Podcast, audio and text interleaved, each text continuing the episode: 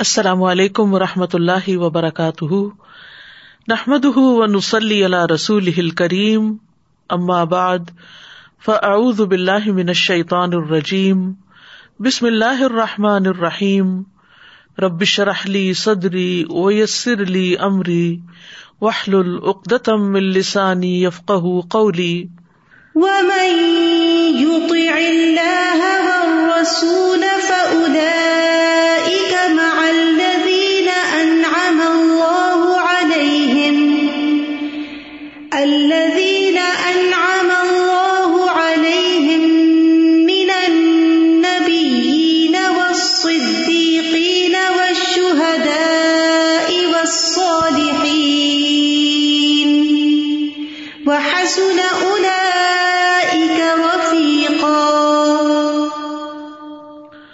ومن يطع الله والرسول فأولئك مع الذين أنعم الله عليهم انعم اللہ علیہم من النبیین والصدیقین والشہداء والصالحین وحسن اولئک رفیقا اور جو شخص اللہ اور رسول کی اطاعت کرتا ہے، تو ایسے لوگ ان لوگوں کے ساتھ ہوں گے جن پر اللہ نے انعام کیا یعنی امبیا صدیقین شہدا اور صالحین کے ساتھ۔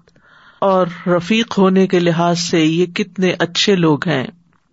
ایک دعا جو ہم ہر نماز کی ہر رکت میں مانگتے ہیں اح دن سراط المستقیم سراط الدین انعامتا علیہم۔ کہ ہمیں سیدھا راستہ دکھا، ان لوگوں کا راستہ جن پر تو نے انعام کیا۔ یعنی ہمیں ان لوگوں کے راستے پر چلا جن پر تیرا انعام ہوا، جن سے تو راضی ہو گیا، جن سے تو خوش ہو گیا۔ تو سوال یہ پیدا ہوتا ہے کہ وہ کون خوش قسمت لوگ ہیں جن سے رب کریم راضی ہے اور وہ اس کے انعام کے مستحق ہیں۔ تو اس کا جواب بھی ہمیں سورت النساء کی آیت نمبر سکسٹی نائن سے ملتا ہے۔ وہ میت اللہ و رسول اف کما الدین ان ام اللہ علیہم من النبیین و صدیقین و شہدا و صالحین و حسن الا کا رفیقہ کہ یہ خوش قسمت لوگ امبیا ہوں گے، صدیقین ہوں گے شہدا اور نیک لوگ ہوں گے اور یہ بہترین ساتھی ہیں، بہترین دوست ہیں۔ جب ہم ان کے بارے میں سنتے ہیں، تو ان پر رش کرتے ہیں۔ اور پھر ہمارا دل چاہتا ہے کہ ہم بھی ان لوگوں میں شامل ہو جائیں۔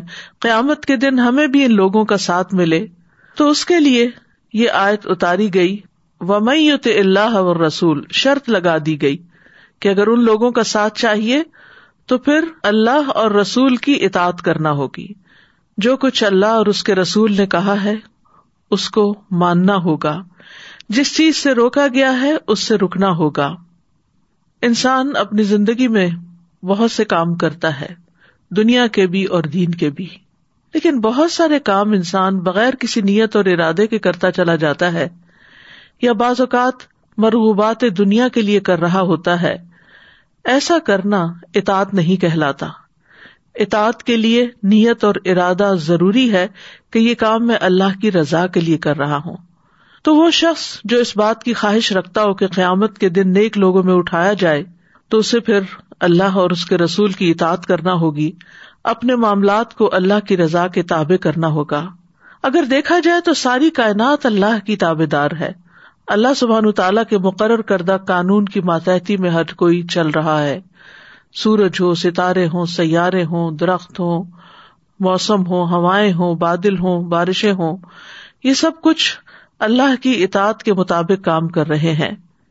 تو ایک بندہ مومن کے لیے ضروری ہے کہ اس کی سوچ، اس کی خواہش، اس کے جذبات، اس کی دلچسپیاں، اس کے تعلقات، اس کی محبت اور نفرت سب کے سب اللہ کی اطاعت میں رنگ جائیں۔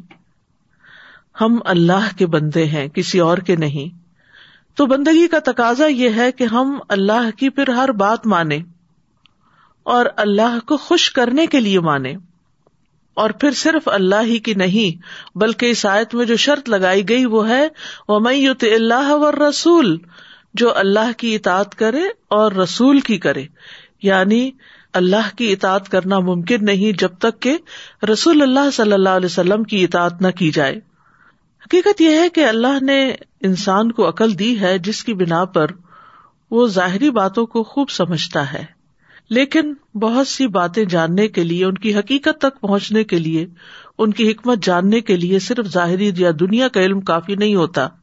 اس کے لیے اللہ کے پیغمبروں کی بتائی ہوئی تعلیمات کو جاننا اور اس کے مطابق چلنا ضروری ہوتا ہے، تاکہ انسان ہدایت کے رستے پہ چلے اور گمراہی کے راستے سے بچ جائے۔ کیونکہ جہاں اطاعت کا فائدہ ہے، وہاں گمراہ ہونے کا نقصان بھی بہت بڑا ہے۔ اور یہ نقصان دنیا میں تو ہوتا ہی ہے، لیکن آخرت میں بھی ہوگا۔ تو گویا، آخرت کی ہر چیز کا انحصار اطاعت پر ہے۔ تو یہاں پر فرمایا یوت اللہ و رسول جو اللہ اور رسول کی اطاعت کرے یعنی اپنی استطاعت اور قدرت کے مطابق۔ خواہ کوئی مرد ہو یا عورت ہو، امیر ہو یا فقیر ہو، بچہ ہو یا بوڑھا ہو، سبھی کے لیے ایک ہی بات ہے کہ وہ اطاعت کرے یعنی اپنی خوشی سے، دل کی رضا سے اللہ کو راضی کرنے کے لیے اللہ تعالی کے احکامات کو مانے تو پھر ایسے لوگ فلا کا معلین انعام اللہ علیہم تو یہ لوگ ان لوگوں کے ساتھ ہوں گے جن پر اللہ نے انعام کیا۔ ان پر انعام کیوں کیا؟ کیونکہ انہوں نے اپنی زندگیاں اللہ کی اطاعت کے مطابق گزاری تھی۔ اب یہاں پر آ رہا ہے کہ ان کے ساتھ ہوں گے۔ ساتھ ہونے کا مطلب یہ نہیں کہ درجات میں ان کے برابر ہو جائیں گے۔ درجات میں تو فرق ہوگا۔ قرآن مجید میں آتا ہے، لکل ان درجات مما املو ہر شخص کے درجے اسی کے مطابق ہیں جو اس نے عمل کیا۔ مطلب یہ ہے کہ وہ ان سے ملاقات کر سکیں گے، ان کے ساتھ بیٹھ سکیں گے، ان کو دیکھیں گے، ان کے ساتھ لطف اندوز ہوں گے۔ اور اس کے ساتھ ساتھ اللہ تعالیٰ نے ان کو باقی جنت کی جو نعمتیں ان کے درجات کے فرق سے ان کو عطا کی ہوں گی، اس پر بھی وہ راضی اور خوش ہوں گے۔ یہ کون لوگ ہیں جن پر اللہ کا انعام ہوا؟ من نبی امبیا میں سے۔ نبیین، نبی کی جمع ہے۔ یہ وہ لوگ ہیں جنہیں اللہ نے وہی عطا کر کے فضیلت بخشی ہے اور انہیں خصوصی فضیلت عطا کی ہے۔ کہ ان کو لوگوں کی طرف رسول بنا کر بھیجا، پیغام دے کر بھیجا، لوگوں کو ہدایت اور گمراہی کا فرق بتانے کے لیے بھیجا، اور ان لوگوں نے وہاں جا کر خوشخبریاں دی اور نہ عمل کرنے والوں کو خبردار بھی کیا، اور عمومی طور پر لوگوں کو اللہ کی طرف دعوت دی کہ لوگوں اللہ کے بندے بن جاؤ، ایک اللہ کی عبادت کرو۔ امبیا کے بعد صدیقین کا درجہ آتا ہے، صدیقین صدیق کی جمع ہے۔ اس سے مراد وہ شخص ہے جو بہت زیادہ سچ بولنے والا اور سچائی کی تصدیق کرنے والا اور سچائی کی تلاش کرنے والا ہو، جسے سچائی سے محبت ہو۔ دوسرے لفظوں میں، وہ رسول اللہ صلی اللہ علیہ وسلم کا بہت زیادہ فرما بردار ہو اور اس کے ساتھ ساتھ اللہ تعالی کے لیے بہت زیادہ اخلاص اختیار کرنے والا ہو۔ اور ان میں ہم دیکھتے ہیں کہ جیسے ابو بکر رضی اللہ عنہ کا لقب صدیق تھا ان کی زندگی کا مطالعہ کرنا چاہیے۔ حضرت عائشہ کو عائشہ صدیقہ کہا جاتا ہے ردی اللہ تعالی عنہا۔ اسی طرح حضرت مریم کے بارے میں آتا ہے کہ وہ صدیقہ تھی اور اللہ سبحان تعالیٰ نے اور لوگوں کو بھی یہ مقام عطا کیا ہوگا، لیکن نون نیمز جو ہیں وہ ہمیں یہی ملتے ہیں۔ بہرحال ہمیں اپنی زندگی میں دیکھنا چاہیے کہ ہمیں سچائی سے کتنی محبت ہے اور سچائی ہمارے سامنے آ جائے قرآن اور سنت کی شکل میں۔ تو ہم اس کی تصدیق کتنی کرتے ہیں اور اس پر اعتراض کتنے کرتے ہیں اور اس پر دل تنگ کیسے ہوتا ہے۔ تیسری کیٹیگری ہے وہ شہدا شہدا شہید کی جمع بھی ہے اور شاہد کی جمع بھی ہے۔ شہید وہ جو اللہ کا کلمہ بلند کرنے کے لیے اللہ کے راستے میں جہاد کرے اور قتل کر دیے جائیں۔ اور شاہد کا مطلب ہے جو حق کی گواہی دے یعنی جب حق ان کے سامنے آ جائے تو پھر اس کا انکار نہ کرے۔ اور چوتھی کیٹیگری ہے وہ صالحین صالحون صالح کی جمع ہے، اس سے مراد ہر وہ شخص ہے جو اللہ کے حقوق دینے والا اور بندوں کے حقوق قائم کرنے والا۔ یعنی حقوق اللہ اور حقوق العباد کی ادائیگی کرنے والے صالحین ہوتے ہیں۔ اور مجموعی طور پر ان کے بارے میں فرمایا وہ حسن الا اک رفیقہ کہ کتنے اچھے ہیں، بہترین ہے یہ رفیق۔ رفیق کا لفظ جو ہے، یہ رفق سے ہے۔ رف کہتے ہیں نرمی کو۔ دوست وہی ہوتا ہے جو دوست کے ساتھ نرمی برتتا ہے۔ اس کی بات مانتا ہے، اس کے ساتھ کوپریٹ کرتا ہے۔ تو رفیق کہتے ہیں اس شخص کو جس کی نرمی اور جس کی اچھی عادات کی وجہ سے اس کے ساتھ انسان کا تعلق اچھا ہو، جس کی کمپنی میں انسان رہنا پسند کرے۔ یعنی قیامت کے دن جن کو یہ دوست مل جائیں گے، جن کو یہ ساتھی ملیں گے، جن کو ان کا ساتھ ملے گا تو وہ بہت خوش قسمت ہوں گے کہ وہ ان کی کمپنی کو انجوائے کریں گے۔ بہرحال عربی زبان میں رفیق اس کو بھی کہتے ہیں جس سے سفر اور حضر میں فائدہ اٹھایا جائے۔ تو یہاں پر بعض اوقات رفیق کا مطلب یہ کیا جاتا ہے ساتھی یعنی جو کسی کے ساتھ ہو۔ کبھی انسان کسی کے ساتھ ہوتا بھی ہے لیکن اس کے ساتھ وہ خوش نہیں ہوتا یا اس کا دل نہیں ملتا۔ تو ایسا انسان جس کی شفقت زیادہ ہو، جو خیال کرنے والا ہو وہی اپنے ساتھی کے لیے رفیق بنتا ہے۔ تو اللہ سبحان تعالیٰ نے یہاں بیان کر دیا کہ اطاعت گزار لوگ امبیا صدیقین شہدا اور صالحین سے فائدہ حاصل کریں گے اور یہ ان سے اسی وقت فائدہ پا سکتے ہیں جب انہیں ان سے نرمی اور خیر حاصل ہو۔ تو ہم سالے ہیں یا نہیں؟ اس کا اندازہ کس چیز سے لگا سکتے ہیں کہ ہمارے دل میں دوسروں کے لیے کتنی خیر خواہی ہے؟ ہم ان کے ساتھ کیسا معاملہ کرتے ہیں؟ کیا ہم ان کا خیال رکھتے ہیں یا نہیں؟ تو اللہ سبحان تعالیٰ نے بیان کر دیا ہے یہاں پر کہ امبیا صدیقین اور شہدا اور صالحین اطاعت گزار کے لیے شدید محبت رکھنے والے اور اس کو دیکھ کر خوش ہو جانے کی وجہ سے اس کے لیے رفیق ساتھی کی طرح ہوں گے۔ اس آیت کا ایک شان نزول بھی بتایا جاتا ہے۔ سلسلہ صحیح ہم ایک روایت آتی ہے۔ حضرت عائشہ کہتی ہے ایک آدمی نبی صلی اللہ علیہ وسلم کے پاس آیا۔ کہنے لگا اللہ کے رسول، آپ مجھے میری جان سے بھی زیادہ محبوب ہیں. آپ مجھے میرے اہل و عیال سے بھی زیادہ پیارے ہیں. آپ مجھے میرے بیٹے سے بھی زیادہ محبوب ہیں. جب میں گھر میں ہوتا ہوں اور آپ مجھے یاد آتے ہیں، تو مجھ سے صبر نہیں ہو پاتا، حتیٰ کہ میں آپ کے پاس آ جاتا ہوں اور آپ کا دیدار کر لیتا ہوں. لیکن جب مجھے اپنی اور آپ کی موت یاد آتی ہے، تو سوچتا ہوں کہ آپ جنت میں داخل ہوں گے، تو امبیا کے ساتھ بلند مرتبوں پر ہوں گے. اور اگر میں جنت میں داخل ہوا تو مجھے اندیشہ ہے کہ میں آپ کو دیکھ نہ سکوں گا۔ نبی صلی اللہ علیہ وسلم نے کوئی جواب نہ دیا، حتیٰ کہ جبریل علیہ السلام یہ آیت لے کر نازل ہوئے۔ و میت اللہ و رسول اف کما الدین انعام اللہ علیہم من النبیین و صدیقین و شہدا و صالحین و حسن الا رفیقہ اور یہ ایک حقیقت ہے کہ انسان اسی کے ساتھ ہوگا جس سے وہ محبت کرتا ہے۔ ایک حدیث میں آتا ہے، ابو ذر رضی اللہ عنہ کہتے ہیں، میں نے ارض کیا، یا رسول اللہ صلی اللہ علیہ وسلم، ایک آدمی کسی قوم سے محبت کرتا ہے، لیکن ان جیسے اعمال کرنے کی قدرت نہیں رکھتا، تو اس کا کیا حکم ہے؟ آپ نے فرمایا، اے ابو ذر، آخرت میں تم اس کے ساتھ ہوگے جس سے تم محبت کرتے ہوگے۔ میں نے کہا، میں اللہ اور اس کے رسول سے محبت کرتا ہوں۔ آپ نے فرمایا، اے ابو ذر، تم اسی کے ساتھ ہوگے جس سے تم محبت کرتے ہو۔ تو نیک لوگوں کی صحبت کا فائدہ دنیا میں بھی ہے اور آخرت میں بھی ہے۔ دنیا میں انسان صرف ان کے رویے سے، ان کی خاموشی سے، ان کے معاملات سے بہت کچھ سیکھتا ہے اور اپنی اصلاح کر لیتا ہے۔ اور ان کی محبت کی وجہ سے انسان کے اندر نیک بننے کی خواہش پیدا ہو جاتی ہے کہ میں بھی ان جیسا بنوں۔ وہ ان پر رش کرتا ہے اور اس کو ان سے خیر ہی خیر ملتی ہے۔ سالے اور نیک ساتھی کی مثال ایسے ہی ہے جیسے کوئی خوشبو بیچنے والا ہو کہ اگر وہ خوشبو لگانے کو نہ بھی دے تو جو خوشبو خرید بیچ رہا ہوتا ہے، اس سے بھی اس کے ساتھی کو خوشبو پہنچتی ہے۔ یعنی اگر کوئی ایکٹیولی آپ کو کچھ دیتا نہیں بھی، مثلاً کوئی تعلیم نہیں دیتا، کوئی نصیحت نہیں بھی کرتا، لیکن انڈائریکٹلی آپ بہت کچھ ایسی کمپنی میں سیکھ جاتے ہیں۔ اور آخرت میں تو صحبت صالح جنت میں داخلے اور مغفرت کا سبب ہے۔ امام مالک سے کسی نے پوچھا، مجھے ایسا عمل بتائیے جو مجھے جنت میں داخل کر دے۔ فرمایا، صالحین سے محبت کرو۔ ہو سکتا ہے اللہ تعالیٰ ان میں سے کسی کے دل کو جھانکے اور اس میں تمہارا نام لکھا ہو اور اللہ تعالیٰ تمہیں بخش دے اور جنت میں داخل فرما دے۔ یعنی اگر تم صالحین سے محبت کرو گے تو صالحین بھی تم سے محبت کریں گے۔ تو صالحین جن سے محبت کریں گے، اللہ تعالیٰ ان کو صالحین سے ملا دیں گے۔ عربی کا ایک شعر بھی ہے، احب الصالحین ولست منہم، لعل اللہ یرزقنی صلاحا۔ میں صالحین سے محبت کرتا ہوں، حالانکہ میں ان میں سے ہوں نہیں، اپنے آپ کو میں نیک نہیں سمجھتا۔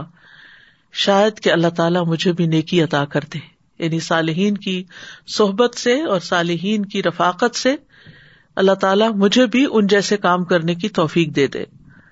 تو یہاں پر جو شرط ہے صالحین کے ساتھ ہونے کی قیامت کے دن، وہ ہے اللہ اور رسول کی اطاعت۔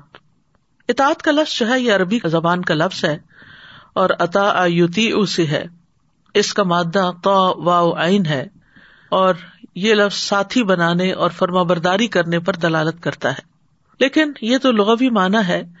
اطاعت کا شرعی معنی ہے کف بھی کہتے ہیں کہ اطاعت یہ ہے کہ جن چیزوں کا حکم دیا گیا ہو، ان کو بجا لانا چاہیے، چاہے وہ مستحب ہی کیوں نہ ہو اور جن چیزوں سے منع کیا گیا ہو، ان سے بچ جانا چاہیے، چاہے وہ مکرو ہی کیوں نہ ہو ابن عربی کہتے ہیں، حقیقت میں حکم کی تعمیل کرنا اطاعت ہے۔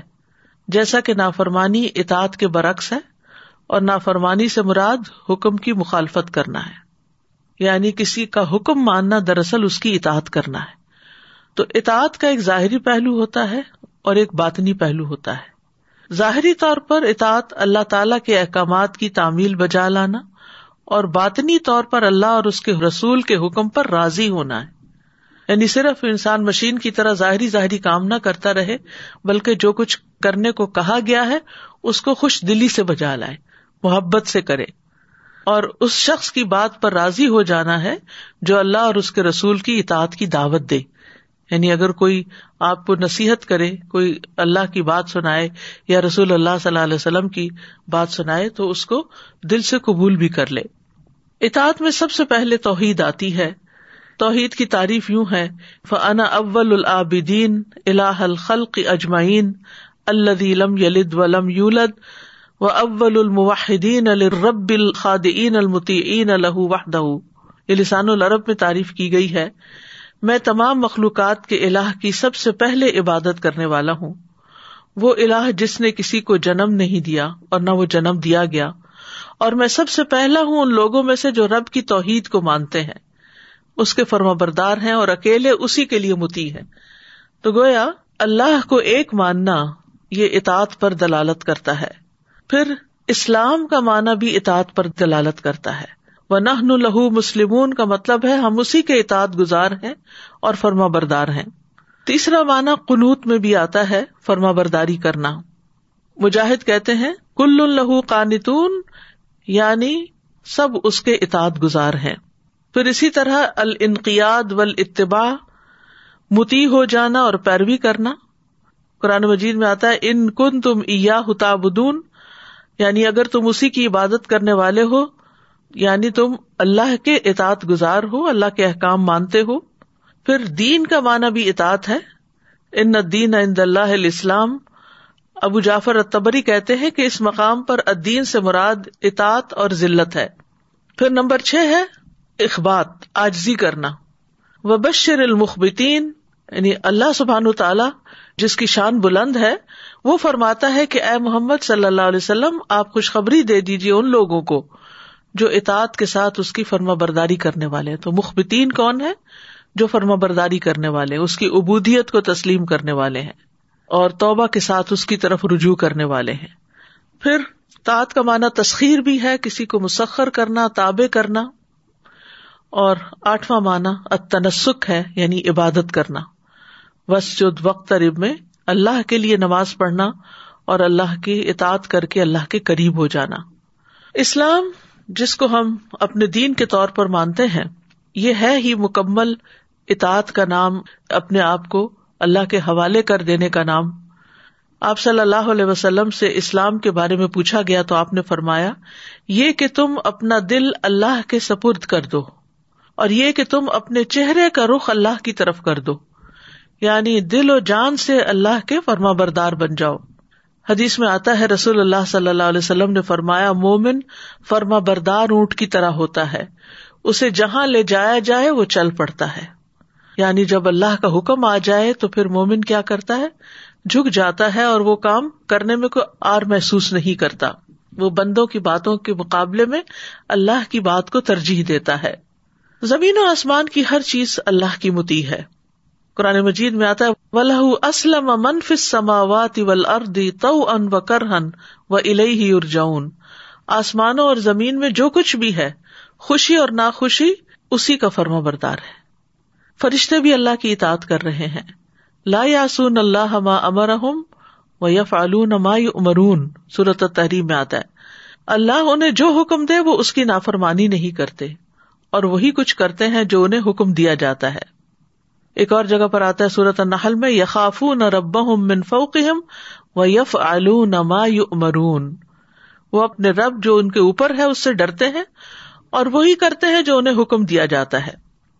پھر رسولوں کو بھیجنے کا مقصد بھی کیا ہے کہ ان کی اطاعت کی جائے۔ وما ارسل نامر رسول اللہ ابیز اللہ۔ اسی طرح ہمیں رسول اللہ صلی اللہ علیہ وسلم کی اطاعت کا حکم دیا گیا۔ یہاں تک کہا گیا کہ رسول کی اطاعت دراصل اللہ ہی کی اطاعت ہے۔ وہ میں رسول فقد عطا اللہ جو رسول کی فرما برداری کرے تو بے شک اس نے اللہ کی فرما برداری کی۔ اور پھر اطاعت کرنا ایمان کی علامت ہے۔ وہ عطی اللہ و رسول ان کن تم مومنین اور اللہ اور اس کے رسول کا حکم مانو اگر تم مومن ہو۔ ایمان والوں کا کال کیا ہوتا ہے کہ جب انہیں کوئی حکم ملتا ہے تو وہ کہتے ہیں سمے نہ و اتا نہ ہم نے سنا اور ہم مان گئے۔ تو انہیں لوگوں کے بارے میں آتا ہے سورت نور میں وہ الا کا ہوم کہ یہی لوگ فلاح پانے والے ہیں۔ اور یاد رکھیے کہ ایسا نہیں کہ ہمیں کوئی چوائس ہے کہ تم مانتے ہو تو مانو، نہیں تو نہیں۔ اگر کوئی شخص اللہ کا حکم آنے کے بعد نہیں مانتا، تو وہاں بھی اللہ کی نافرمانی کا ارتقاب کرتا ہے۔ اور ایسا کرنا انسان کے حق میں بہت ہی نقصان دہ ہے۔ صورت الحضاب میں آتا ہے، وما کان علی ممن ولا ممنطن اذا قد اللہ و رسول امرن یقون الحم الخی ارتمن امرحم و میاس اللہ و رسول فقد دلال مبینہ کسی مومن مرد اور عورت کو یہ حق نہیں کہ جب اللہ اور اس کا رسول کسی کام کا فیصلہ کر دے تو ان کے لیے اپنے معاملے میں کچھ اختیار باقی رہ جائے۔ اور جو اللہ اور اس کے رسول کی نافرمانی کرے تو یقیناً وہ سری گمراہی میں جا پڑا۔ پھر اسی طرح مسلمانوں کے درمیان اگر اختلافات ہو جائیں تو ان کے حل کے لیے بھی اللہ اور اس کے رسول کی طرف لوٹنے میں ہی رجوع کرنے میں خیر ہے۔ پھر اسی طرح گمراہی سے بچنے کے لیے اللہ اور اس کے رسول کو تھامنا بہت ضروری ہے۔ یعنی مراد ہے کتاب اللہ اور سنت نبی ہی۔ نبی صلی اللہ علیہ وسلم نے فرمایا ترک تو فی کم امرئی لن تلو ماں تمسک تم بھی ماں کتاب اللہ و سنت نبی ہی۔ میں تم میں دو چیزیں چھوڑ کر جا رہا ہوں، تم ہرگز گمراہ نہ ہوگے، جب تک ان دونوں کو مضبوطی سے تھام کر رکھو گے ایک اللہ کی کتاب اور دوسرے اس کے نبی کی سنت۔ اور یہ یاد رکھیے کہ خوشی میں، تنگی میں، کشادگی میں، ناگواری میں، کسی بھی صورت میں ہمیں اللہ کی اطاط اور اس کے رسول صلی اللہ علیہ وسلم کی اطاط کرنی ہی ہے۔ اور اللہ سبحان تعالیٰ ہمیشہ اس دین میں ایسے پودے لگاتا رہے گا جنہیں وہ اپنی فرما برداری میں استعمال کرے گا۔ یہ سنن ابن ماجہ کی روایت کے الفاظ ہیں کہ رسول اللہ صلی اللہ علیہ وسلم نے یہ بات فرمائی۔ اور یاد رکھیے، اطاعت کے انسان کو بہت فائدے بھی حاصل ہوتے ہیں۔ یہ فائدے جاننا اس لیے بھی ضروری ہے کہ انسان کے اوپر پھر اطاعت کرنا آسان ہو جاتا ہے۔ سب سے پہلے تو یہ کہ انسان کو سیدھے رستے کی ہدایت مل جاتی ہے۔ فرمایا وط طب کم تحتدون اور تم اس نبی کی پیروی کرو تاکہ تم ہدایت پا جاؤ۔ کیونکہ ہدایت کا معیار قرآن مجید میں یہی رکھا گیا۔ وہ ان تتی او اگر تم اس نبی کا حکم مانو گے تو ہدایت پا جاؤ گے۔ پھر اسی طرح اللہ کی رحمت ملتی ہے۔ فرمایا و عطی اللہ و رسول اللہ اللہ کم ترحمون۔ اور اللہ اور رسول کا حکم مانو تاکہ تم پر رحم کیا جائے۔ پھر آتا ہے وہ عقیم السلاط و آت الزکات و عطی الرسول لا اللہ کم ترحمون۔ یہاں نماز قائم کرنے اور زکوٰۃ دینے کا حکم دیا جا رہا ہے اور اس کے ساتھ ساتھ رسول کی اطاعت کا حکم دیا گیا ہے۔ کیوں؟ تاکہ تم رحم کیے جاؤ۔ پھر اسی طرح اللہ کی محبت ملتی ہے جب انسان رسول کی پیروی کرتا ہے۔ کل ان کن تم تو اللہ فتب اونی یحب کم اللہ آپ کہہ دیجیے کہ اگر تم اللہ سے محبت رکھتے ہو تو میری پیروی کرو۔ اللہ تم سے محبت کرے گا۔ پھر اسی طرح اللہ اور رسول کی اطاعت سے انسان کو زندگی ملتی ہے۔ یا یو الدین منستجیب اللہ ولی رسول ازاد کم لما یو کم اے لوگو جو ایمان لائے ہو، اللہ اور رسول کی دعوت قبول کرو۔ جب وہ تمہیں اس چیز کی دعوت دے جو تمہیں زندگی بخشتی ہے، اللہ اور اس کے رسول کی اطاعت سے انسان کو کامیابی نصیب ہوتی ہے۔ وہ اللہ و رسول فقط فاض فوزن عظیم جو اللہ اور اس کے رسول کی فرما برداری کرے، تو یقیناً اس نے بہت بڑی کامیابی حاصل کر لی۔ پھر پل سے رات پر نور اس کو ملے گا جو اللہ اور رسول پر ایمان لائے گا اور ان کی اطاعت کرے گا۔ اللہ اور رسول کی اطاعت کرنے والے کے لیے جنت ہے۔ سورت النساء میں آتا ہے وہ میت اللہ و رسول ید خل جنات ان تجری من تحت حل انہار خالدین فیحا وزالک الفوز العظیم و می اص اللہ و رسول و یتعد حدودہ یدخل نارن عذاب مہین جو اللہ اور اس کے رسول کا حکم مانے، وہ اسے جنتوں میں داخل کرے گا۔ جن کے نیچے سے نہریں بہتی ہیں، وہ ان میں ہمیشہ رہنے والے ہیں۔ اور یہی بہت بڑی کامیابی ہے۔ اور جو اللہ اور اس کے رسول کی نافرمانی کرے اور اس کی حدوں سے تجاوز کرے، تو وہ اسے آگ میں داخل کرے گا۔ اس میں ہمیشہ رہنے والا ہے اور اس کے لیے رسوا کن عذاب ہے۔ تو اللہ اور اس کے رسول کے اطاعت کا فائدہ ہے اور نافرمانی کے نقصانات ہیں۔ ایک جگہ پر اسے کفر سے بھی تعبیر کیا گیا۔ صورت عال عمران میں آتا ہے کل عطی اللہ و رسول فن طول فن اللہ حب الکافرین کہہ دیجیے اللہ اور رسول کا حکم مانو۔ پھر اگر وہ منہ پھیر لے، تو بے شک اللہ کافروں سے محبت نہیں رکھتا۔ پھر ایک جگہ پر آتا ہے کہ اللہ اور اس کے رسول کی اطاعت سے روگردانی، نفاق کی علامت ہے۔ وہ ازاقیل الحم تعلامہ انزل اللہ و رسول رعیت المنافقین یسدون ان کا سدودا۔ اور جب ان سے کہا جائے کہ جو کچھ اللہ نے نازل کیا اس کی طرف اور رسول کی طرف آؤ، تو آپ منافقوں کو دیکھیں گے کہ آپ سے منہ موڑ لیتے ہیں، منہ موڑنا۔ اللہ اور رسول کی اطاعت نہ کرنا گمراہی کا باعث ہے۔ فرمایا ومیا اللہ و رسول فقط دل دلال مبینہ، اور جو کوئی اللہ اور اس کے رسول کی نافرمانی کرے تو یقیناً وہ گمراہ ہو گیا، واضح گمراہ ہونا۔ پھر اللہ اور اس کے رسول کی مخالفت جو ہے، یہ فتنوں اور عذاب کا باعث ہے۔ اللہ اور اس کے رسول کی مخالفت پر وعید بھی آئی ہے۔ اور نبی صلی اللہ علیہ وسلم کی اطاعت نہ کرنے والے کا نبی صلی اللہ علیہ وسلم سے کوئی تعلق نہیں۔ یعنی جو آپ کے طریقے سے بے رغبتی اختیار کرے وہ آپ میں سے نہیں۔ فرمایا، ومن رغب ان سنتی فلح سا تو آپ دیکھیے کہ سنتیں جو ہیں، ان کی دو قسمیں ہوتی ہیں۔ ایک سنت موقع ہے اور ایک غیر موقع ہے۔ یہ صرف نماز میں نہیں، باقی زندگی میں بھی ہے۔ اس کا یہ مطلب نہیں کہ جن سنتوں کی بہت تاکید نہیں کی گئی، ان کو پورا نہیں کرنا چاہیے، ان پر عمل نہیں کرنا چاہیے۔ دونوں طرح کی سنتوں پر عمل کرنا چاہیے۔ اور جو جتنا زیادہ سنت کا پیروکار ہوگا، اس کو اتنا زیادہ پھر تقرب ملے گا۔ حضرت عائشہ کہتی ہیں کہ رسول اللہ صلی اللہ علیہ وسلم نے فرمایا، جو میری سنت پر عمل نہ کرے وہ مجھ سے نہیں۔ یعنی آپ اس کو اپنے سے الگ کرتے ہیں۔ اور انسان جب نبی صلی اللہ علیہ وسلم کی مخالفت کرتا ہے تو وہ سراسر گمراہی کے راستے پر نکل جاتا ہے۔ کیونکہ ہدایت ملتی ہی ان لوگوں کے راستے پر چلنے سے ہے جن پر اللہ نے انعام کیا ہو۔ اور ان میں امبیا ہیں اور امبیا کے سردار محمد صلی اللہ علیہ وسلم ہے جن کی سنت محفوظ ہے۔ تو اطاعت نہ کرنا سراسر نقصان کا باعث ہے۔ تو آپ کی اطاعت دونوں سنتوں پر کرنی چاہیے۔ مطلب ایک تو وہ سنتیں ہیں جو ہدایت پر مبنی ہے جن میں آپ کو کلیئر دین کے احکامات ملتے ہیں۔ دوسری جو ہے وہ زائد ہوتی ہیں اور بہت ناپسندیدہ اور نہایت برا عمل شمار ہوتی ہیں۔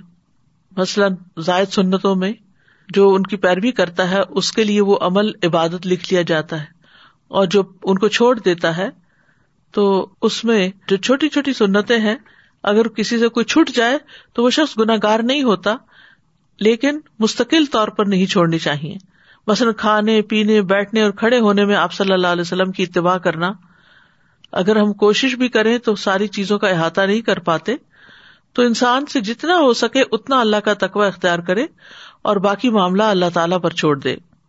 لیکن یہ یاد رکھیے کہ شریعت کے جو معاملات ہیں، احکامات ہیں، عبادات ہیں، ان میں آپ کی اطاعت جو ہے وہ لازم ہے۔ جیسے آپ صلی اللہ علیہ وسلم نے فرمایا تھا سلو کمار تمونی اسلی نماز اس طرح پڑھو جس طرح تم مجھے دیکھتے ہو کہ میں پڑھ رہا ہوں۔ یعنی اس درجے آپ کی سنت کی، آپ کے طریقے کی اتباع کرنا ہوگی۔ انس بن مالک کہتے ہیں کہ رسول اللہ صلی اللہ علیہ وسلم نے فرمایا جو شخص ہماری نماز کی طرح نماز پڑھے اور ہمارے قبلے کی طرف منہ کرے اور ہمارا زبیحہ کھائے، تو وہ ایسا مسلمان ہے جسے اللہ کا ذمہ اور اس کے رسول کا ذمہ حاصل ہے۔ لہٰذا تم اللہ سے اس کے ذمے میں خیانت یعنی بدہدی نہ کرو۔ یعنی وہ اللہ کی حفاظت میں ہے۔ یہ مطلب ہے۔ اسی طرح یہ بات بھی یاد رکھنی چاہیے کہ سنتوں میں یا دین کے شرعی احکامات میں اپنی طرف سے کوئی تبدیلی نہ کرے یا کوئی نئی راہ نہ نکالے اس میں سے۔ جتنا کہا گیا ہے، اتنا کرنے کو ہی اپنے لیے کافی سمجھے۔ پھر اسی طرح یہ بھی یاد رکھے کہ نبی صلی اللہ علیہ وسلم کے حکم پر کسی اور کا حکم نہیں لے آنا چاہیے۔ مثلاً نبی صلی اللہ علیہ وسلم نے ایک بات فرمائی اور آپ کہتے ہیں کہ فلاں تو یہ کہتا ہے اور اس کام میں مجھے فلاں ڈاکٹر نے یہ حکمت بتائی تھی۔ تو اس طرح کی بات کرنا یہ آپ کی تعظیم کے خلاف ہے۔ ان چیزوں سے پرہیز کرنا چاہیے۔ امام مالک کے پاس ایک شخص آیا اور اس نے کہا، اے ابو عبد اللہ میں کہاں سے احرام باندھوں انہوں نے کہا، ذوالحلیفہ سے، جہاں سے رسول اللہ صلی اللہ علیہ وسلم نے احرام باندھا تھا۔ اس نے کہا، میں مسجد سے احرام باندھنا چاہتا ہوں۔ تو امام مالک نے کہا، ایسا نہ کرو۔ اس نے کہا، میں چاہتا ہوں کہ مسجد میں قبر یعنی روزہ رسول کے قریب سے احرام باندھو امام مالک نے کہا، ایسا نہ کرنا، مجھے ڈر ہے کہ کہیں تم کسی فتنے میں مبتلا نہ ہو جاؤ، کیونکہ تم ایک نئی راہ نکال رہے ہو۔ اور اس سے بڑا فتنا اور کیا ہو سکتا ہے کہ تم اس کی فضیلت میں سبقت لے گئے، جس کو رسول اللہ صلی اللہ علیہ وسلم نے چھوڑ دیا تھا، اور اس کے بعد جن جن کو آپ نے چھوڑنے کا کہا، انہوں نے چھوڑا۔ پھر اسی طرح سنت کی پیروی صرف دینی معاملات میں نہیں ہوتی، دنیاوی معاملات میں بھی ہوتی ہے، اور اس میں بھی ہمیں آپ کے اتباع کا حکم دیا گیا ہے۔ چھوٹی چھوٹی چیزوں میں آپ کا انداز اختیار کرنا زندگی کو خوبصورت بنا دیتا ہے۔ قرآن مجید میں آتا لقد کان لکم فی رسول اللہ عصوت الحسنا تمہارے لیے رسول اللہ صلی اللہ علیہ وسلم کی زندگی میں بہترین نمونہ ہے اور انسان کی زندگی بہترین اسی وقت ہو سکتی ہے جب وہ سنتوں پر عمل کرنے والا ہو۔ بعض صحابہ تو اس درجے میں آپ کا اتباع کرتے تھے کہ اگر آپ کے کرتے کے بٹن کھلے ہوتے تو وہ بھی بٹن کھول لیتے تھے۔ اروا کہتے ہیں، میں نے سردی اور گرمی میں جب بھی معاویہ اور ان کے بیٹے کو دیکھا، ان کے کرتے کے بٹن کھلے ہوتے تھے۔ یعنی آپ کی پیروی میں۔ حالانکہ یہ بالکل سراسر ایک دنیا کا معاملہ ہے، دین کا نہیں ہے۔ پھر اسی طرح یہ ہے کہ جس کام کی آپ نے رغبت دلائی، اس کو بھی لازم پکڑ لینا چاہیے۔ زید بن خالد جوہنی کہتے ہیں کہ رسول اللہ صلی اللہ علیہ وسلم نے فرمایا، اگر مجھے اپنی امت پر مشقت کا اندیشہ نہ ہوتا، تو میں انہیں ہر نماز کے وقت مسواک کا حکم دیتا۔ اسی وجہ سے زید بن خالد جب مسجد جاتے تو مسواک ان کے کانوں پر اس طرح رکھی ہوتی تھی جیسے کاتب کا قلم۔ اور جب اکامت ہوتی تو وہ نماز شروع ہونے سے پہلے مسواک کر لیتے یعنی ایسے دانتوں پہ پھیر لیتے۔ پھر اسی طرح حضرت انس رضی اللہ عنہ ایک دعوت میں نبی صلی اللہ علیہ وسلم کے ساتھ گئے۔ آپ کے سامنے شوربا رکھا گیا جس میں کدو تھے۔ تو آپ کدو میں سے کھانے لگے کیونکہ آپ کو پسند تھا۔ انس کہتے ہیں، جب میں نے یہ دیکھا تو میں کدو آپ کے سامنے کرنے لگ گیا تاکہ آپ اس کو اور کھائے اور کہتے ہیں کہ اس کے بعد میں ہمیشہ کدو کو پسند کرنے لگا۔ جو کھانا بھی میرے لیے تیار کیا گیا، جتنا بھی ہو سکا، میں نے اس میں کدو کو ضرور شامل کر لیا۔ پھر اسی طرح یہ ہے کہ آپ نے جس چیز کو پسند نہ کیا، اسے خود بھی ناپسند کرنا چاہیے۔ ابو ایوب نبی صلی اللہ علیہ وسلم کے لیے کھانا تیار کرتے تھے، ابو ایوب انصاری۔ جب وہ واپس آتا یعنی آپ جو کھا لیتے اور باقی واپس آتا اور ابو ایوب کے سامنے وہ کھانا رکھا جاتا، تو وہ اس جگہ کے بارے میں پوچھتے تھے جس جگہ آپ نے انگلیاں ڈال کر کھانا کھایا ہوتا تھا۔ پھر اس جگہ سے وہ خود کھاتے تھے۔ اور ایک دن ایسا ہوا کہ کھانے میں لسن تھا جس پر آپ نے کھانا نہیں کھایا۔ تو ابو ایوب گھبرا گئے اور پوچھنے کے لیے آئے کہ کیا یہ حرام ہے؟ آپ نے فرمایا، حرام نہیں، لیکن یہ مجھے پسند نہیں۔ تو ابو ایوب کہنے لگے کہ مجھے بھی وہ چیز ناپسند ہے جو آپ کو ناپسند ہے۔ آئندہ میں بھی یہ نہیں کھاؤں گا۔ پھر اسی طرح جو کام آپ نے کیے، صحابہ ان کاموں پر اپنے آپ کو پابند رکھتے تھے اور وہ کہتے تھے کہ نبی صلی اللہ علیہ وسلم کو اللہ نے مبوس فرمایا ہے، جب ہم کچھ نہیں جانتے تھے، اب ہم وہی کریں گے جو ہم نے آپ صلی اللہ علیہ وسلم کو کرتے ہوئے دیکھا ہے۔ پھر اسی طرح خواتین گھریلو زندگی میں آپ کی اطاعت کرتی حضرت اسما بنتے ابھی بکر سے مربی ہے، جب وہ کھانا پکاتی تو کچھ دیر کے لیے اس کو ڈھانپ کر رکھ دیتی تھی۔ یعنی جیسے کو ہم کہتے ہیں نا، دم پہ رکھنا، تاکہ اس کی حرارت کی شدت بھی کم ہو جائے۔ اور فرماتی، میں نے رسول اللہ صلی اللہ علیہ وسلم کو یہ فرماتے ہوئے سنا ہے کہ اس سے کھانے میں خوب برکت ہوتی ہے، تو میں بھی اسی طرح کرتی ہوں۔ پھر اسی طرح اخلاق میں بھی آپ کا اتباع کرنا چاہیے۔ کیونکہ اللہ سبحان تعالیٰ نے آپ کو اخلاق کے بلند مرتبے پر فائز کیا ہے۔ پھر اسی طرح آپ سے محبت بھی کرنی چاہیے، کیونکہ انسان اس کے ساتھ ہوگا جس سے وہ محبت کرتا ہوگا۔ اور محبت جو ہے انسان کے لیے اپنے ارادے اور سوچ کو اور اپنے اقوال اور افعال کو اللہ اور اس کے رسول کے تابع کرنے میں بہت مددگار ہوتی۔ انسان کے لیے آسانی پیدا ہو جاتی ہے۔ اور نبی صلی اللہ علیہ وسلم سے محبت جو ہے وہ ایمان کی علامت ہے۔ ہمیں ہر چیز سے زیادہ نبی صلی اللہ علیہ وسلم سے محبت کرنی چاہیے۔ حضرت انس کہتے ہیں کہ رسول اللہ صلی اللہ علیہ وسلم نے فرمایا، تین باتیں جس کسی میں ہوگی وہ ایمان کی مٹھاس پالے گا۔ یہ کہ اللہ اور اس کا رسول اس کے نزدیک ہر چیز سے زیادہ محبوب ہو اور یہ کہ آدمی جس کسی سے محبت کرے، صرف اللہ کے لیے کرے۔ اور یہ کہ کفر میں دوبارہ لوٹنے کو اس طرح ناپسند کرے جیسے وہ آگ میں پھینکے جانے کو ناپسند کرتا ہے۔ پھر اسی طرح اپنی جان سے بھی زیادہ ہمیں نبی صلی اللہ علیہ وسلم سے محبت کرنی چاہیے اور یہ ہم پر واجب بھی ہے۔ نبی صلی اللہ علیہ وسلم کی محبت کی علامات کیا ہیں کہ ہم واقعی آپ سے محبت کرتے ہیں؟ اس میں نمبر ایک تو یہ ہے کہ ہر چیز سے بڑھ کر ہمیں آپ کو مقدم رکھنا چاہیے۔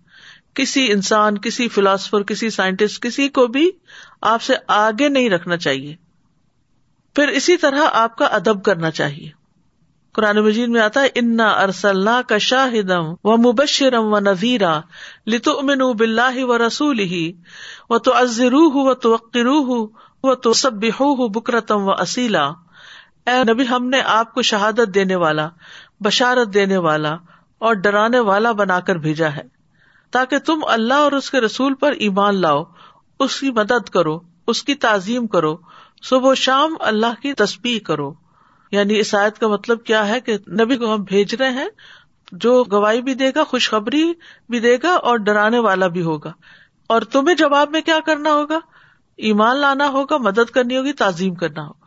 یعنی تین باتوں کے جواب میں تین کام کرنے ہوں گے۔ پھر اسی طرح آپ کی آواز کے سامنے آواز بلند نہیں ہونی چاہیے۔ آپ کی مسجد میں بلند آواز نہ دی جائے، کسی کو دور سے پکار پکار کے اور شور مچا کے نہیں کرنا چاہیے۔ پھر اسی طرح آپ پر درود بھیجتے رہنا چاہیے۔ آج جمعہ کا دن ہے اور جمعہ کے دن درود شریف زیادہ پڑھنے کا حکم دیا گیا ہے، کیونکہ قیامت کے دن یہ درود بھیجنا ہمارے لیے سفارش کا باعث ہوگا۔ پھر آپ کی سنت کا دفاع کرنا چاہیے اور آپ کی باتوں کی جو آپ نے بتائی ان کی تصدیق کرنی چاہیے۔ آپ کی خاطر جان اور مال قربان کرنا ہوگا، پھر آپ صلی اللہ علیہ وسلم کی سیرت پر چلنا ہوگا، پھر اس کے لیے دعا بھی کرنی ہوگی کہ اللہ تعالیٰ ہمیں اس سیرت پر جما دے۔ قرآن مجید میں دعائیں بھی ہمیں بتائی گئی اور نبی صلی اللہ علیہ وسلم نے خود بھی بتائی کہ جو بیمار ہوتے وقت انسان پڑھے۔ حضرت عائشہ کہتی ہیں کہ میں نے رسول اللہ صلی اللہ علیہ وسلم کو فرماتے ہوئے سنا جو نبی بھی بیمار ہوتا ہے تو اسے دنیا اور آخرت کا اختیار دیا جاتا ہے۔ آپ صلی اللہ علیہ وسلم کی مرض الموت میں جب آواز گلے میں پھنسنے لگی تو میں نے سنا کہ آپ فرما رہے تھے، ما الدین ان اللہ علیہ من النبیین و صدیقین و شہدا و صالحین اس وقت میں سمجھ گئی کہ آپ کو بھی اختیار دے دیا گیا۔ ہے تو ہم سب کو عمومی طور پر بھی اللہ کی نافرمانی سے بچنے کی دعا کرنی چاہیے۔ نبی صلی اللہ علیہ وسلم نے یہ دعا سکھائی ہے اللہ حب بلین المان و زین حفیع قلو بنا و کر الین القفر اول فسوق اول اسیان اے اللہ، ایمان کو ہمارے لیے محبوب بنا دے اور اسے ہمارے دلوں میں مزین کر دے اور کفر اور نافرمانی اور گناہوں کو ہمارے لیے ناپسندیدہ بنا دے۔ تو اللہ سبحان و تعالیٰ ہمیں اس کی توفیق عطا فرمائے اور کرنے کے کام کیا ہے سب سے پہلے تو یہ کہ جس چیز کا آپ کو پتا چل جائے کہ اللہ اور اس کے رسول نے حکم دیا ہے، اسے کر لیں اور جس چیز سے انہوں نے روکا ہے، اس کو ختم کر دیں، اپنی زندگی سے نکال دیں۔ نمبر دو، جتنی استطاعت ہو، اس کے مطابق آپ کی اطاعت کرے جیسے ہی اللہ اور اس کے رسول کا حکم پتا چلے، فوراً مان جائیں، تاخیر نہ کرے ڈیلے نہ کرے پھر اسی طرح اللہ اور اس کے رسول کے فیصلوں کو خوش دلی سے تسلیم کریں۔ اللہ اور اس کے رسول کے حکم کے آگے اپنی مرضی کو نہ لائیں۔ یعنی اپنی مرضی کرنا بے ادبی ہے۔ پھر آپ کے حکم پر فوری عمل کریں۔ عبداللہ بن مسعد رضی اللہ عنہ کہتے ہیں کہ ہم نبی صلی اللہ علیہ وسلم کے ساتھ ہوتے تھے۔ تو آپ کو کسی بھی معاملے میں صرف ایک مرتبہ حکم کی ضرورت پیش آتی تھی اور ہم فوراً ہی اسے بجا لاتے تھے۔ یعنی پہلی آواز پر ہی اٹھ جاتے تھے۔ پھر اسی طرح یہ ہے کہ کسی حال میں بھی آپ کا اتباع نہ چھوڑے مرتے دم تک آپ کی ہدایت پر قائم رہے اور اسی طرح امبیا اور صحابہ کرام تو ہمارے سامنے نہیں، لیکن ہمیں ہمیشہ ان سے بھی محبت رکھنی چاہیے۔ اور بعد میں بھی امت میں جیسے امام ائمہ کرام آئے ہیں فکہ کرام آئے ہیں، مفسرین آئے ہیں، اور بھی جن جن لوگوں نے دین کی خدمت کی ہے، جن کی زندگیاں بھی اس کے مطابق تھی تو ان کے ساتھ بھی محبت کرنی چاہیے اور اس محبت میں صرف زبانی کلامی محبت نہ ہو بلکہ ان کا ساتھ پانے کے لیے سجدوں کی کثرت بھی کریں۔ ربیہ بن کابل اسلم سے روایت ہے، وہ کہتے ہیں کہ میں رات کو رسول اللہ صلی اللہ علیہ وسلم کے پاس سوتا، آپ کے وزو کے پانی اور ضروریات کا خیال رکھتا۔ تو ایک دن آپ نے فرمایا، مانگو، میں نے ارض کیا، میں جنت میں آپ کی رفاقت کا سوال کرتا ہوں۔ آپ نے فرمایا اس کے علاوہ کچھ اور میں نے ارض کیا، بس یہی چاہتا ہوں۔ تو آپ نے فرمایا، اپنے معاملے میں سجدوں کی کثرت کے ساتھ میری مدد کرو۔ یعنی سجدوں کی کثرت ہوگی تو میں تمہاری شفات کر سکوں گا۔ پھر اپنے اندر امانت اور سچائی پیدا کرے کیونکہ رسول اللہ صلی اللہ علیہ وسلم نے فرمایا، صادق، امین، مسلمان، تاجر، قیامت کے دن امبیا صدیقین اور شہدا کے ساتھ ہوگا۔ اللہ سبحان تعالیٰ ہمیں عمل کی توفیق عطا فرمائے۔ و آخر داوانا ان الحمد للہ رب العالمین۔ سبحان اللہ و بحمد کا اشد اللہ اللہ اللہ انت استخر کا و اطوب السلام علیکم و رحمۃ اللہ وبرکاتہ۔